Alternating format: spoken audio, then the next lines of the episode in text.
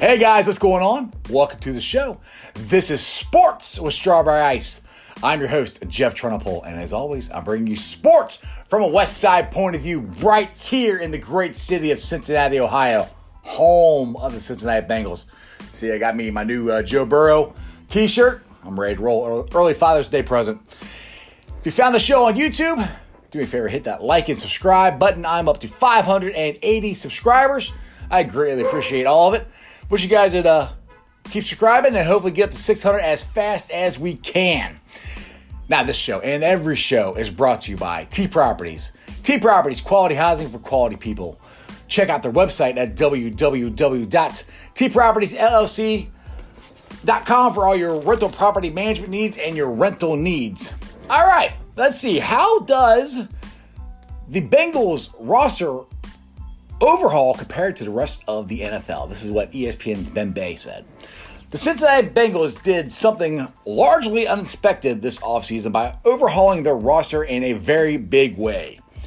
Again, according to ESPN's Ben Bay, the Bengals are ranked 25th in continuity with 73.7% of the offensive snaps returning.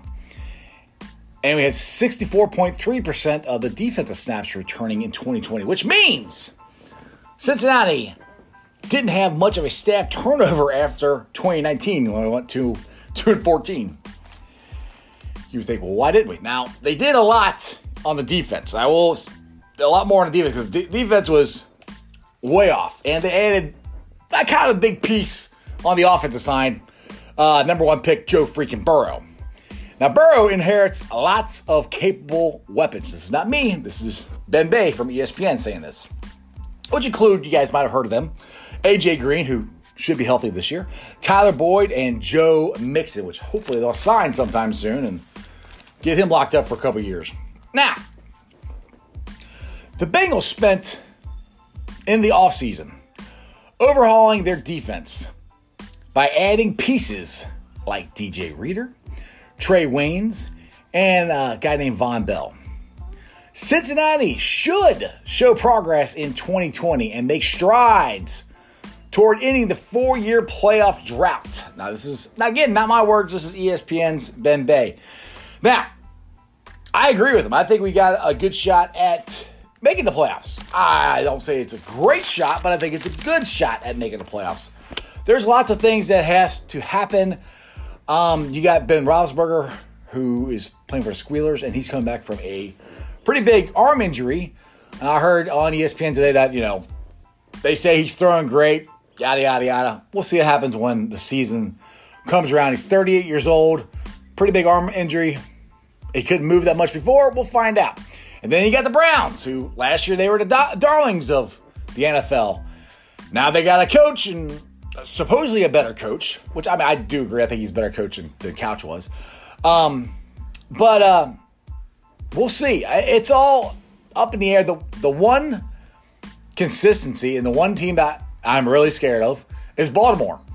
They are really, really good. And Lamar Jackson is a legit quarterback. Now, the only thing that, now I'm not wishing for an injury, don't get me wrong. But the way Lamar Jackson plays, he's eventually going to get hurt. I mean, look at Cam Newton. Cam Newton is bigger, stronger than Lamar Jackson, and he's gotten injured. So I'm not saying it's going to happen this year, but eventually that's my prediction that Lamar Jackson will just get hit and banged on so many times that he's not going to have that long of a career. I could be wrong, but that's just what running quarterbacks usually uh, run into. I mean, Steve Young, he's a Hall of Famer. He didn't have that long of a quarterback as a starting QB, you know. But he did win a Super Bowl and two MVPs, so you can win with these quarterbacks, and Baltimore proved it last year. But the one thing I have to say is I think Tennessee showed you how to beat Baltimore last year, so they are beatable. You just got to have the right game plan, and you have to have to execute it.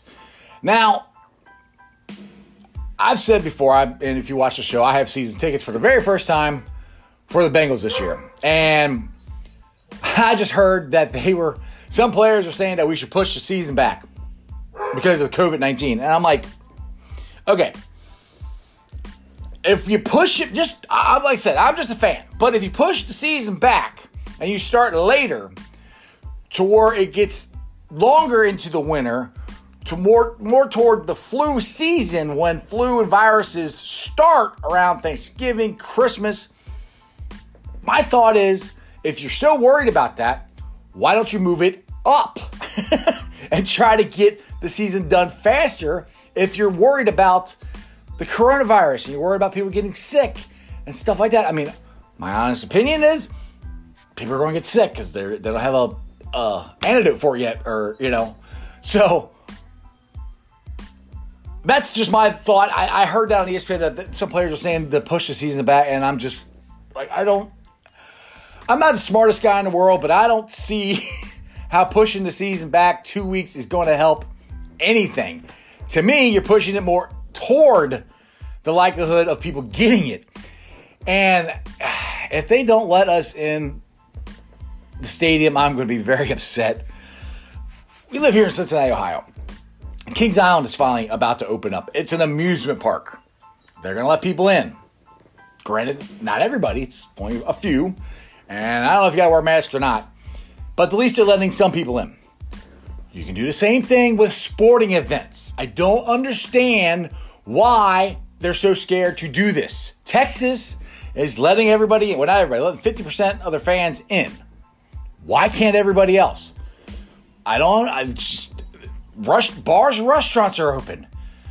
I mean, lots of things are open, but it's like sporting. Oh my goodness, we're so scared of this. Like, people, I'm about to pull what little hair I have left out of my head because I don't have any sports. We need to come back and get sports. This country needs sports. I need sports. I want to go to the damn game, okay? if I want a ticket and I want to go, I should be given a chance to go. It should be my choice if I want to go. Just saying. anyway, I had to get that off my chest today. We can discuss that and other things on Facebook groups that I help run. Uh, they are Bengals Nation, Reds Country, Bearcats Country, and Cyclones Country. If you're listening to me on the podcast, do me a favor. And if it's on Apple Podcast, give me that five star review. Like I said on YouTube, we're at 580 subscribers. Greatly appreciate all of them. Let's try to get that to 600 as fast as we can. All right, that's kind of a short show, but there's not a whole lot going on. Baseball's irritating the crap out of me. I don't really want to talk about them. I heard this news about football today, and I'm like, oh my goodness, I, oh. So it's going to get better. Wednesday, it's going to get better. We're going to have sports. We're back to normal. I can't wait. Other than that, that's just sports, baby. Tell all your friends about me. See you guys.